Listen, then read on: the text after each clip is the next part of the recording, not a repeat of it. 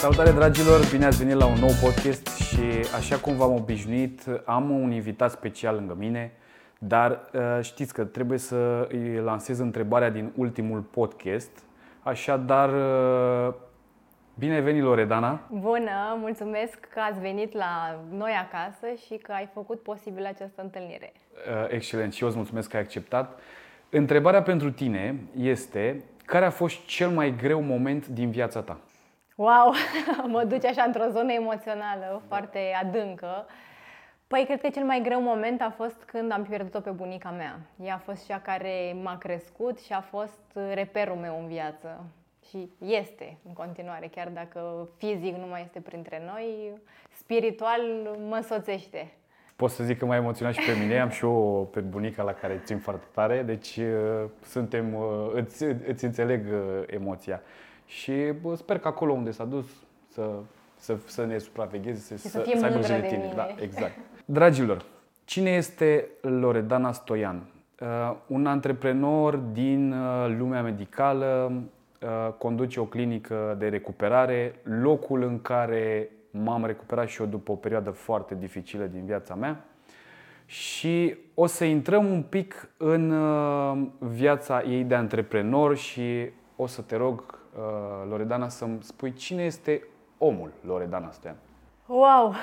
Cine este omul și, efectiv, cum ai ajuns tu în lumea aceasta? Da, păi totul a început încă de adolescentă fiind. Am practicat handbal timp de șapte ani de zile și Nu am... te întreb unde ai jucat, de performanță sau ceva? Ă, de performanță, la nivel de juniorat, la Târgu Jiu, orașul meu natal și Cred că m-a pregătit oarecum pentru zona asta și luând, luând parte la tot procesul și având colegi care de-a lungul timpului se accidentau și eu la rândul meu am avut la un moment dat probleme cu spatele, nimic greu, am zis, s-au prins beculețele și am zis ok, deci se poate practica o meserie din treaba asta.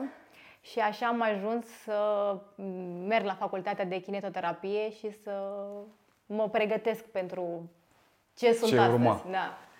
Foarte uh, tare. Deci, practic, tu ai făcut o specializare înainte să deții clinica, corect? Uh, Sau ai practicat am și practicat în alte un sport și oarecum a fost, a fost conexiunea care, care uh-huh. m-a mhm. făcut să optez pentru facultatea de kinetoterapie. Super. Uh, explică-mi un pic ce înseamnă provocările din businessul uh, tău. Ce, ce provocări ai? Nu știu. Mi se pare că e ceva în care când lucrez cu oamenii atunci când ei au probleme, mi se pare că e ceva foarte dificil. Și să faci business din treaba asta, iarăși, mi se pare foarte provocator. Uh, da, și începe așa într-o ordine cronologică, practic cum am ajuns să fac parte din businessul ăsta. Da, povestește Cred că e așa și începe. Uh, sunt în clinica asta de șapte ani de zile de când ea s-a înființat. Am lucrat ca și kinetoterapeut în clinică și de doi ani de zile practic o dețin eu împreună cu soțul meu. Deci facem o echipă astfel ah, încât înțeles. să avem rezultatele pe care, la care am ajuns astăzi. Uh, nu m-am gândit niciodată că acea, această clinică poate fi a mea, pentru că eu am venit, am bătut oarecum de la ușă, am bătut de pe stradă la ușă, bună ziua, sunt Loredana, mă primi și pe mine. Da, așa a fost uh, Da, cam asta a fost uh, procesul? Cam, exact, cam asta a fost începutul. Uh, cred că e și puțin mai amuzant. Eu eram studentă la master, începusem primul an de master uh-huh. și clinica, foștii proprietari ai clinici sunt, este un fost fotbalist, e destul de celebru și automat s-a, a fost și o reclamă în momentul în care s-a deschis la deschidere și era pe TV, pe toate canalele sportive. Și țin minte că eram într-o zi la cursuri și colegii vorbeau, bineînțeles, fiind tineri care abia absolviseră în facultatea, doream să profesăm și să începem un mm. job în, în urma studiilor pe care le-am urmat. Și au zis, ai văzut la televizor că s-a deschis Physio Medical de noua clinică și ce aparatură au? Și am zis, ei, nu, n-am văzut, n-am timp de televizor, lăsați-mă. Și am zis ca o provocare că era la modă să aplici CV-ul la această clinică, ok, hai să aplic și eu CV-ul. Și am aflat cine era directorul medical pe vremea respectivă, l-am contactat, i-am zis că vreau să vin la un interviu, m-a acceptat la un interviu Și în momentul în care am ajuns, automat trebuia să există o perioadă de probă. Doar că pe, pe postul pe care optasem eu, mai erau alte două persoane și eram ultima persoană, adică mă gândeam, în mintea mea a fost, bă, eu nu o să am șanse, dar măcar mă bucur de experiența pe care o am în numărul de zile pe care pot să-l petrec aici și uite că din cele trei persoane eu am rămas. M-am... Și ai ajuns să și deții. Exact, și Asta ulterior pare... am ajuns să și dețin, da. Foarte tare, da. Practic, 5 ani de zile am fost doar kinetoterapeut și cred că de la an la an exista o îmbunătățire pentru că a existat întotdeauna pasiune. Uh-huh. Mi-am dorit destul de mult, încă din timpul facultății, mi-am dorit, am zis că asta e meseria pe care eu vreau să o practic. Și uite că după 5 ani... Dar cum ai ajuns să o deții? Ai cumpărat-o efectiv? Sau? Uh, nu cred că am ales noi momentul, ci momentul ne-a ales pe noi, în ideea în care după 5 ani simțeam că nu mă mai regăsesc. Oarecum echip, fosta echipă, echipa cu care eu am început, nu am mai, nu am mai continuat. Eram, mă simțeam undeva la mijloc între cele două tabere uh, și pe parcurs nu simțeam că, deși iubesc foarte mult meseria asta, nu simțeam că mai vin la muncă cu aceeași plăcere. Mă simțeam ca într-o relație toxică, ca să pot să spun așa. și am decis să plec din, să plec din locul ăsta. Am plecat timp de 3 luni de zile, am mers la o altă clinică. Iar după 3 luni de zile, pentru că lucrurile aici nu mai funcționau, uh, clinica a fost scoasă la vânzare. Și de asta zic că nu, nu noi am ales momentul, ci momentul ne-a ales pe noi, pentru că mi s-a părut, bine, mânați fiind și de un entuziasm foarte mare, mai ales eu. Soțul meu nu, nu este în domeniu, ci mă vedea pe mine foarte entuziasmată și ziceam, gata, trebuie să fie a noastră deși noi nu aveam nici un business plan, absolut nimic. Adică eu știam să fiu doar kinetoterapeut, nu știam ce provocări urmează. Da, da, da. Da, și cum spuneam, eram mânați de entuziasmul ăsta. La vremea aceea am aflat și că sunt însărcinată și ca să înțelegi cum mi-am, cum mi-am anunțat soțul că sunt însărcinată, l-am sunat și am zis sunt însărcinată, dar nu renunțăm la clinică, da? Atât de, da, adică... atât de teamă ți era de exact. a nu exact. pierde ocazia să Exact, o deții. exact, pentru că el spunea, adică se gândea la viitor, se gândea, băi, o să fii însărcinat, o să treci prin tot felul de, de stări, nu o să te mai poți ocupa de clinică, trebuie să te ocupi de copil. Dar, da, cu entuziasmul ăsta, cred că, adică entuziasmul era ca și când puteam să mut munții, așa, așa l-am simțit. Și am preluat clinica, și ne-am apucat de treabă. E genială povestea, practic sunt multe lucruri de învățat de aici, adică se validează ideea când îți dorești ceva cu adevărat, trebuie să înțelegi că trebuie să faci efort, chiar dacă poate îți crezi că nu e momentul potrivit sau că efortul e mult prea mare. Da. Mi imaginez că și, și știu perioada din fericire când erai însărcinată și lucrai pe aici cu pacienții până când mai aveai un pic și plecai direct de aici la Până în ultima săptămână am lucrat, da. Da. Dar asta practic presupune viața de antreprenor. Ești 100% în businessul respectiv. Da, atâta timp cât iubești ceea ce faci și vezi un potențial, deși drumurile nu, le, nu sunt deschise și ți se închid, da. deși tu crezi că ți se vor deschide multe uși, de fapt nu, ți se, te lovești de tot felul de situații complicate pe care, indiferent cât de, un, cât de bine ai un un plan pus la punct, nu poți să anticipezi toate situațiile. Imprevizibilul este la tot pasul. Exact, exact. Important este cum reacționăm la el și ce Absolut. soluții găsim. Sau ideea de a nu ceda în fața imprevizibilului. Da. Da, și acum că tot am vorbit un pic de latura familiei și uh, latura de business, cum reușești să le îmbin pe amândouă astfel încât la business să fii antreprenor și acasă să fii mamă și soție? Uh, păi uh, trebuie să menționez faptul că programul de muncă, deși petrec 8 ore în fiecare zi în clinică, nu se, nu se încheie la finalul celor 8 ore, ci se da. prelungește și pe timpul petrecut acasă. E destul de complicat.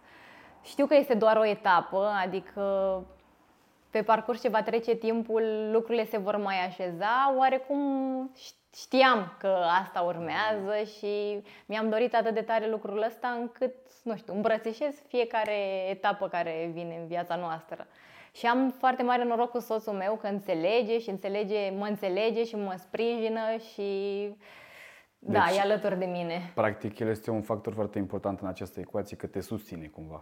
Mă susține și se ocupă și de business. El e oarecum omul din spatele butoanelor și se ocupă de tot ce înseamnă partea administrativă. Am adică înțeles. eu sunt eu sunt uh, ambalajul și el e oarecum omul din spate. Am înțeles. Faceți echipă bună. Exact, ce să zic. Vă iese, exact. vă iese foarte bine. Um, Eu, în decursul uh, anilor, am avut tot felul de experiențe, um, iar una dintre cele mai neplăcute o știi și tu, când am venit aici târându-mă și am crezut că, efectiv, băi, zic, nu mai, n-am- nu mai am ce să mai fac. Uh, M-am văzut dintr-un punct în care eram foarte activ, foarte, puteam să fac cu corpul orice, cumva, cu ghilimele de rigoare orice, dar deodată m-am văzut într-o postură de, um, cu un handicap, efectiv, nu puteam să merg. Mă țineam de garduri, mă țineam de prieteni. Chiar mi-amintesc că în perioada aia am fost plecat un pic din țară și m, efectiv când mergeam pe stradă, în vacanță, mă țineam ba de un prieten, ba de o prietenă, ba de... foarte greu. Și am ajuns aici. Și aici am întâlnit uh, pe tine și pe uh, echipa care mi-a dat un vibe și o încredere foarte, foarte importantă și asta vreau să zic că m-a ajutat foarte mult. Acum vreau să te întreb un lucru. Cum reușești să ții atât de mulți oameni care au stări emoționale super intense și negative?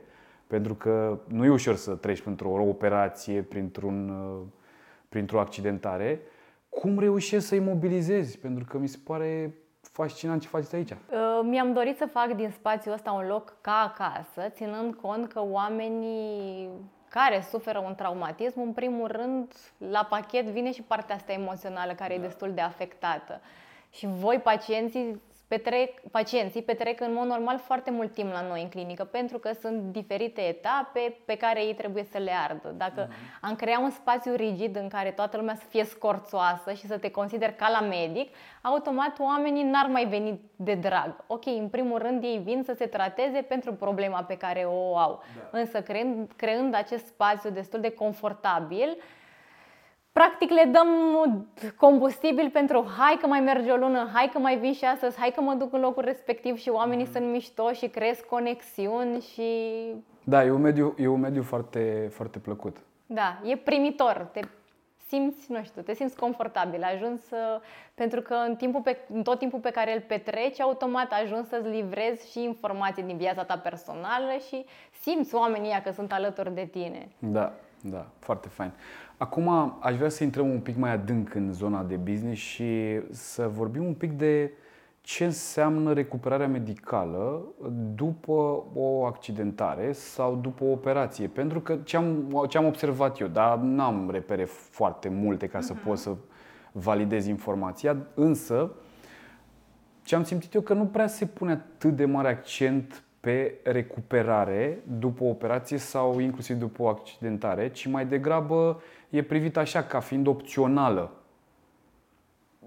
E, Cel puțin asta e pre- percepția mea, uh, ce se întâmplă în lumea medicală, știi? Și mie mi se pare chiar că e foarte important uh, acest aspect. Tu ce părere ai sau ce se, cum o cataloghezi? Uh, Da, consider că în primul rând noi ca societate avem o atitudine retrogradă a, a termenului de recuperare, ca să zic așa, și lucrurile astea sper că ca de la generație la generație să se schimbe și să trăim într-o lume în care omul accesează venitul la kinetoterapie precum, nu știu, precum mersul la medic să-și facă analizele uzuale, ca să zic așa, analizele de rutină. Uh, Da, procesul de recuperare este destul de important după un traumatism sau după o intervenție chirurgicală și tocmai de atitudinea asta mă, mă lovesc pentru că mă sună pacienți ca să întrebe ce înseamnă procesul de recuperare și eu trebuie să le demontez toate așteptările pe care le au pentru că ei pleacă, pleacă de la premiza ei, e opțional și o să vin și eu de două, trei ori la recuperare, câteva ședințe, adică ca să înțelegi, ei mă sună, ținând cont că, nu știu, spre exemplu, după o reconstrucție de ligament încrucișat anterior, uh, termenul de recuperare durează, unde, de fapt, perioada de recuperare durează undeva la șase luni de zile, ei mă întreabă, crezi că în 10-20 de ședințe o să fiu gata? Și automat, când aud asta ca primă întrebare, e clar că îi zic, e de lucrat la exact, psihic înainte exact, să... îi zic, hai să-ți schimb puțin mindset-ul, să te Mhm. fac să înțelegi ce înseamnă recuperare și după vezi dacă te potrivești cu stilul nostru sau nu.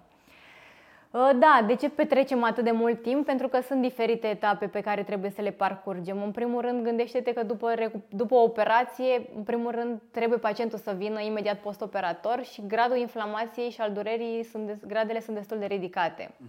Noi trebuie să lucrăm cu treaba asta, să scădem gradul inflamației, să scădem, uh, să scădem gradul durerii și mai apoi trebuie să învățăm să mergem pentru că sunt anumite patologii în care sprijinul bipodal nu este, nu este permis. Da. Sunt patologii în care cin- timp de 5-6 săptămâni nu ai voie să pui piciorul în pământ, deși este esențial să vii la recuperare. Deci fiecare etapă vine la pachet cu noi provocări și provocări pe care dacă nu le-ai arde, automat n-ai mai putea să practici activitățile sportive pe care le practicai înainte de a te accidenta. Deci, practic, nu poți să forțezi recuperarea într-un termen mult mai scurt. Asta înțeleg Nu, eu. nu o poți comprima, deși m, sunt foarte multe persoane care după 3 luni de zile zic, ei, sunt recuperat. De ce menționez aceste 3 luni de zile? Că în mod normal, la 3 luni de zile tu poți să alergi în urma unor teste pe care noi le, le dăm aici în clinică.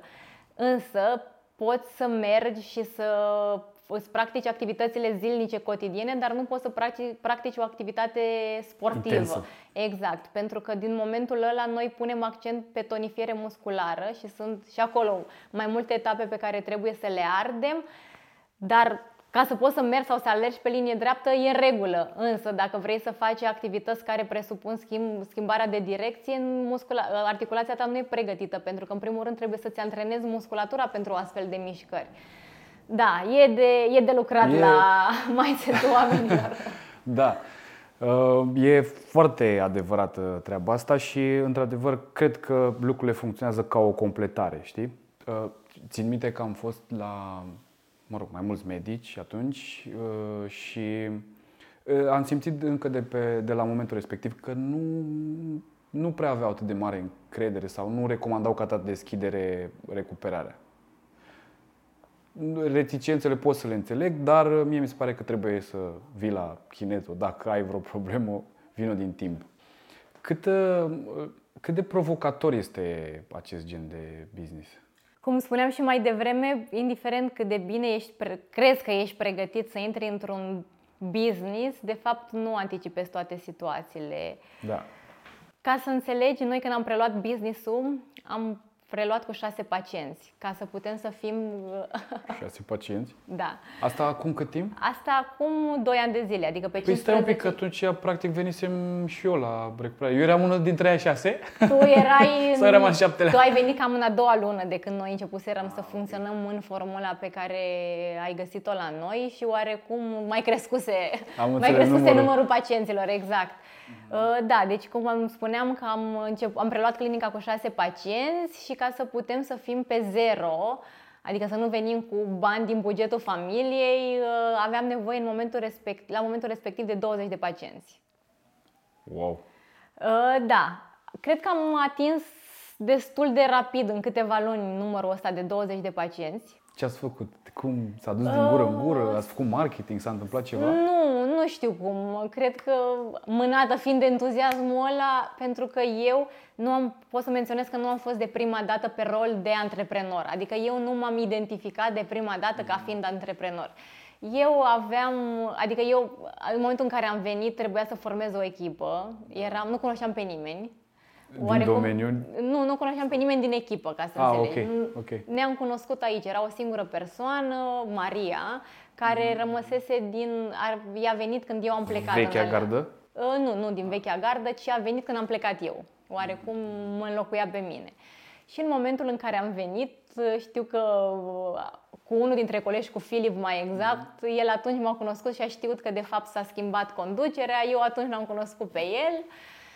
Și am zis, ok, voi sunteți oamenii cu care eu plec la drum și, nu știu, îi apreciez și le mulțumesc foarte mult pentru Eforturile și sprijinul eforturile pe care ți depuse l-a și acordat, da. sprijinul și faptul că, nu știu, Încrederea. pe care ți-a încrederea, exact, și faptul că ce am reușit noi să facem în șase luni de zile, eu presată fiind de faptul că urmează să nasc și trebuia să pregătesc o echipă și trebuia să le împărtășesc lor toate cunoștințele mele și să, uh, să, să își însușească din uh, modul meu de lucru astfel încât să oferim calitatea pe care eu mi-o doresc asupra pacienților. Faptul că m-au suportat ca să pot să m-au suportat, le mulțumesc foarte mult, ținând cont că eram și însărcinată și automat uh, na, poziția mea de antreprenor de, de atunci nu are cum nu coincide deloc cu poziția mea de antreprenor de acum. Adică lucrurile s-au schimbat și ca abordare din perspectiva mea destul de, destul, destul de, mult. de mult. Deci, practic, vezi o diferență uriașă între antreprenorul de acum 2 ani între Loredana de acum de ani și Loredana de acum. Da, da, da, nu există, nu există termen de comparație. Adică atunci credeam că doar eu pot să fac lucrurile mm. și nu neapărat că ei sunt uh, acolo niște persoane care să livreze ce le cer, ci pur și simplu nu știam cum să fac pentru că să delegi. Exact, să creăm o conexiune și să fiecare cu părerea lui să construiască la produsul pe care la produsul finit. Da, da, da. Da, după am născut și am avut o perioadă de o lună în care n-am mai, uh, n-am mai făcut practic uh, fizic parte din, din proiect. Doar o lună? Doar o lună și credem că Crede-mă că mi se părea destul de mult, mi s-a părut destul de mult luna aia, adică mi s-a părut că a trecut, aoleu, n-am fost o lună în clinică, se dărâmă clinica, nu, nu s-a dărâmat clinica, din nou Ba, oamenii... din contra foarte bine. Exact, oamenii erau destul... perioada aia. Da, oamenii erau destul de bine pregătiți și au ținut cu brio frele. Însă după ce m-am întors, atunci a început lucrurile oarecum să scârțăie. De ce? Pentru că eu în cele șase luni anterioare, pregătindu-i pe ei și pregătind echipa, automat eu mă identificam doar cu rolul de kinetoterapeut și mai puțin spre deloc cu rolul de antreprenor. Da.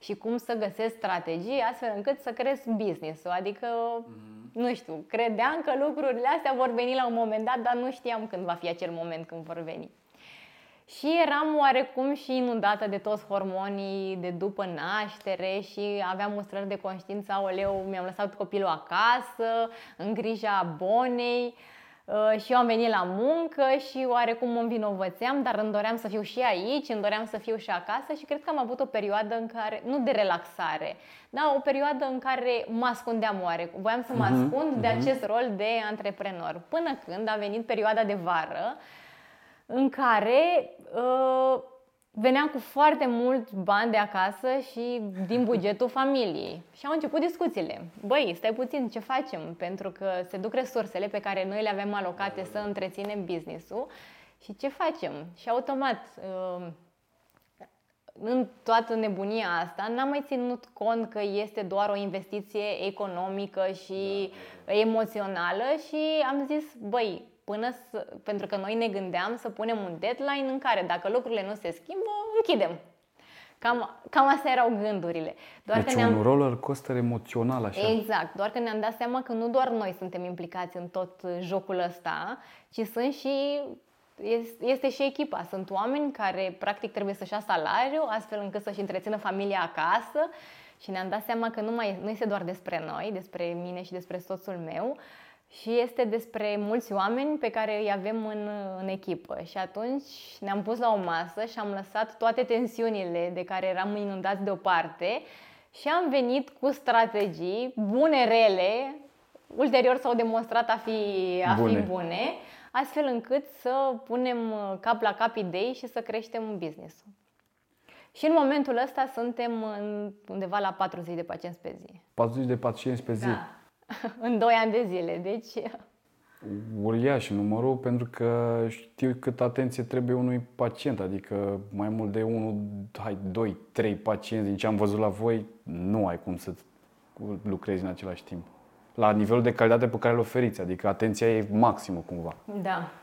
Da, mi se pare, mi se pare foarte bun rezultatul vostru și uh, cum totuși ați, ai spus un lucru foarte frumos și anume că vă ascundea sau te ascundeai de rolul de antreprenor.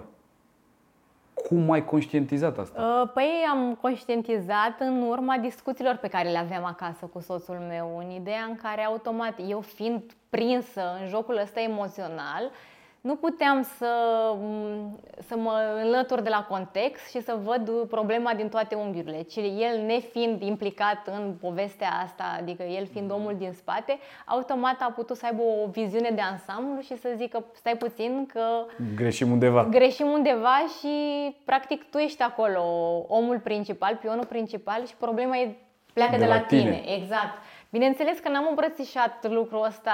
Normal, că nu-ți convene. Uh, exact, da, eu sunt omul problemă. În prima dată am fost defensivă cu treaba asta. Și L-ai și certat stat... un pic? Recunoaște, Da, da, da. Și după am stat și am analizat și am zis, ok, da, eu ca să putem să avem rezultate bune, în primul rând eu trebuie să schimb abordarea și în primul rând eu trebuie să fac lucruri, că eu nu făceam lucruri, adică băteam pasul pe loc, deși emoțional eu consideram că faptul că plec de acasă și îmi las copilul și vin și stau 8 ore în clinică, mi se părea că e suficient, dar de fapt nu era suficient pentru că nu fructificam acele ore pe care le petreceam în clinică. Da, deci practic a contat foarte mult că soțul tău, ca persoană din exterior, a reușit să pună punctul pe I sau degetul pe rană uh-huh. și să mhm. zic că uite aici e rana, hai să ne apucăm să o Exact. Corectăm. Și deși a fost dureros, am acceptat că practic a fost nu neapărat critică, e mult spus critică, dar a fost o remarcă constructivă. Uh, să intrăm un pic acum și în zona de marketing al clinicii. Cum v-ați adaptat din punct de vedere al marketingului, condițiilor de piață, că acum marketingul e mult mai diferit față ce se întâmplă acum 2 ani, acum 3 ani în urmă. Uh, nu am înțeles importanța marketingului sau importanța de a lucra cu o echipă de marketing încă de la început, pentru că noi ne luăm pacienții din, de la medici. Practic, pentru noi contaș și accentul a fost pus pe a, pentru crea a, legătura cu medicul? Exact, a crea cât mai multe legături cu medicii ortopezi. Am înțeles. Însă ulterior am înțeles că suntem în era tehnologiei și că e foarte la îndemână, e ca un gest reflex în momentul în care auzi de o clinică sau, nu știu, auzi de cineva îl cauți pe Instagram. Exact. Și noi în momentul acela nu aveam, adică eram prezenți pe Instagram, însă nu mai punea nimeni conținut pe Instagram sau nu punea conținutul pe care îl avem noi astăzi. Și atunci am înțeles că este important să avem o echipă de marketing și da, am da. căutat echipe de marketing care să se potrivească cu ceea ce noi ne dorim. Apropo, mi-au plăcut foarte tare filmulețele pe care le-am văzut pe, pe Instagram. Sunt geniale. Da, mulțumim. Și foarte smart, foarte mm-hmm, smart. Mulțumim, da. E meritul, e meritul lor, al Ancăi din Nico, al lui Alexandru Ion, al întregii echipe. Al vostru ca da. și echipă, da, da, exact. Um, mi-ar plăcea să știu un pic cum reușiți să faceți și managementul la toți pacienții, pentru că știu iarăși din experiența avută cu voi mai întârzi, mai, din păcate, mai apar tot fel de provocări. Uh, da, e foarte complicat treaba asta și e foarte solicitantă și pun foarte multă presiune pe mine. Adică cred că asta e partea cea mai grea. Din tot business-ul, asta e partea cea mai grea pentru că mai cunoscut, adică mai da. cunoscut și uh, în rolul ăsta de kinetoterapeut și ai văzut că sunt destul de strictă pentru că îmi doresc o anumită calitate. Da, și cu pacienții și cu, și cu echipa mea pentru că îmi doresc să menținem o calitate. Adică Consider că dacă eu n-aș mai avea nivelul ăsta de pretenții, am scădea în calitatea serviciului pe care noi l-am oferit. Nu știu, e o percepție bună sau nu, asta consider eu. Și tocmai de asta pun destul de multă presiune pe mine și pe echipa mea și le mulțumesc că, te accept așa că cum ești, nu? Doar că și am înțeles, am înțeles că e important. Da.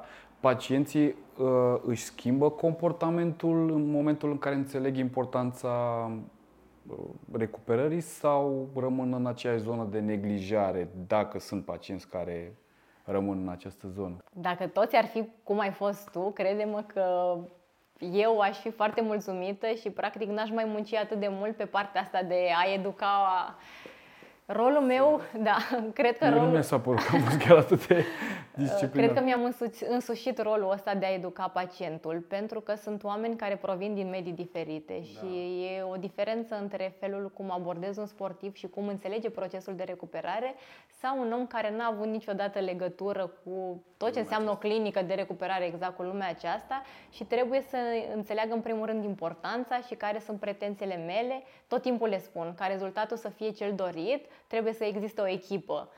A, nu, foarte frumos asta. Exact. Nu poți să, nu pot eu să ofer cele mai bune servicii dacă tu ca pacient nu înțelegi care este importanța și nu ești, nu ești disciplinat. De asemenea, nu poți tu ca pacient să mergi să beneficiezi de de fapt să-ți dorești să ajungi la un rezultat pozitiv dacă tu mergi într-o clinică unde nu există conexiune între tine și serviciile care, deci pe care le oferă locul respectiv. Este extrem de important, deci înțeleg, conexiunea dintre pacient și kinetoterapeut, corect? Este important. Și locul în care Exact. Și e important să înțeleagă că există niște reguli pe care și eu le respect și tu ca pacient le respecti astfel încât să avem parte de cele mai bune rezultate. Însă cu oamenii care, pentru că automat nu, ne, nu trebuie să fim pe placul tuturor, cred că e greșit dacă ne-ar plăcea toți oamenii. Mm-hmm.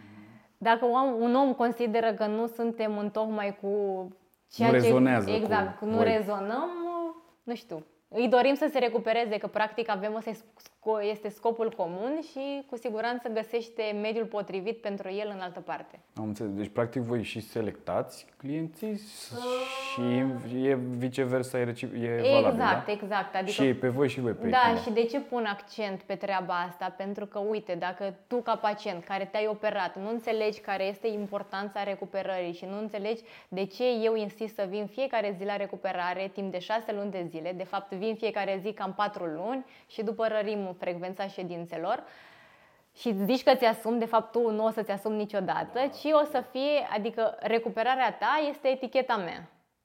Eu îmi las eticheta asupra recuperării tale. Și tu când te reîntorci, nu știu, la activitatea sportivă sau mergi să schiezi, de exemplu, te, duci, te întorci la hobby-ul tău și mergi și, exact, și o să te întrebe prietenii din gașcă unde te-ai recuperat, automat oamenii respectivi nu vor veni niciodată la mine și o să zic că e Adrian s-a recuperat la Physio Medical Center. Deci, să nu, evităm. Exact, pentru că tu nu o să le spui niciodată, băi, știi că am fost puțin rebel în ceea ce înseamnă recuperare și nu m-am dus în fiecare zi cum îmi spuneau oamenii aia de acolo și de fapt nu respectam. Nu, tu o să zici am făcut recuperare în, la Physio Medical Center și ăsta e rezultatul.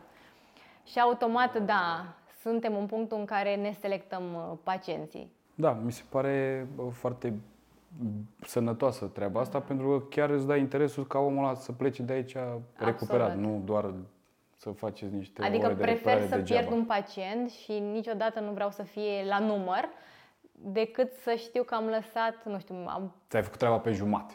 Exact, sau las spațiu ca cineva din exterior să pună o etichetă nu tocmai cu produsul pe care noi îl oferim. Și nici cu produsul, dar nici cu omul respectiv că o să sufere în continuare. Bine, cred că se și autoeducă puțin oamenii că dacă te doare, ce poți să faci? Te și faci treabă să te recuperezi, nu? Mm, da, și să Sau știi. până îți trece durerea. Când îți trece durerea, când încep ești, să... Exact, când ești în dureri, toată lumea este calmă și spune da, da, da, voi face exact cum ai prezentat tu, însă oamenii când încep să meargă și să redobândească stilul de viață pe care îl aveau înainte, mai uită să vină la recuperare sau se întâmplă diferite da, lucruri da. care să împiedice venirea la clinică. Eu cred că aici e un risc chiar foarte mare când îți trece impactul acela emoțional și durerea și toate cele, că pe urmă riscul să te accidentezi mai grav este mult mai mare pentru că tu nu mai uiți, a, nu mai mă doare, las că nu mai stai atât de atent, știi? Și începi să faci erori. Eu, iarăși, din păcate vorbesc din experiență. Da, deci și durerea are rolul ei. Da, da, da, exact. Și atunci e important să-ți faci recuperarea până la capăt. Mi-a făcut foarte plăcere, să, foarte mare plăcere să discutăm, să povestim lucruri despre businessul uh, pe care îl deții. Uh, dacă ar fi să dai un uh, sfat pentru un antreprenor, pentru un om care pornește la drum, din experiența ta, ce sfaturi le-ai oferi? Of, uh, nu cred că sunt în punctul în care să ofer sfaturi, pentru că okay. nici eu nu am crescut atât de mult pe partea asta de antreprenor, ci învăț în fiecare zi să urc etape sănătoase astfel încât să cresc business-ul. Însă tot ce pot să spun este că trebuie să se lase mânați de pasiune, că dacă există pasiune, lucrurile vor veni progresiv și să nu deși o să se ducă într-o zonă în care o să dispere și o să considere că lucrurile trebuie să se întâmple atunci mm-hmm. și acum și cum își doresc ei lucrurile atâta timp cât muncești și ești serios și îți vezi de treaba ta, cu siguranță vor veni și rezultatele pozitive. Bun, deci mie mi se pare că a dat o recomandare foarte sănătoasă. Apropo că suntem și într-o clinică medicală. da. Acum, pe final, aș vrea să te gândești la o întrebare pe care să o lansăm pentru următorul invitat din următorul podcast. Care ar fi acea întrebare? Um, care au fost indicatorii care l-au determinat sau l-a deter- a determinat-o să continue în momentul în care a considerat că business-ul nu o să mai funcționeze? Ok, deci practic ce a stimulat uh-huh. în mhm. momentul în care credeau că da. Business-ul merge către faliment, ce exact. a stimulat să meargă mai exact. departe. Da, o întrebare, o întrebare bună și sunt curios ce o să răspund Exact. Uite, pentru invitat. noi a contat faptul că nu suntem, nu e vorba doar despre noi, ci avem niște oameni în a căror responsabilitate, sunt în responsabilitatea noastră și da, da. de care grijă trebuie să avem oarecum, într-o formă sau alta. Oare dacă nu erau ei, mai era businessul acum? Foarte greu de spus, exact, e foarte greu de spus. Pentru că probabil că nu neapărat că renunțam mai ușor, dar era mai la îndemână să spun, băi, gata, în data de, dacă lucrurile nu funcționează, asta se va întâmpla.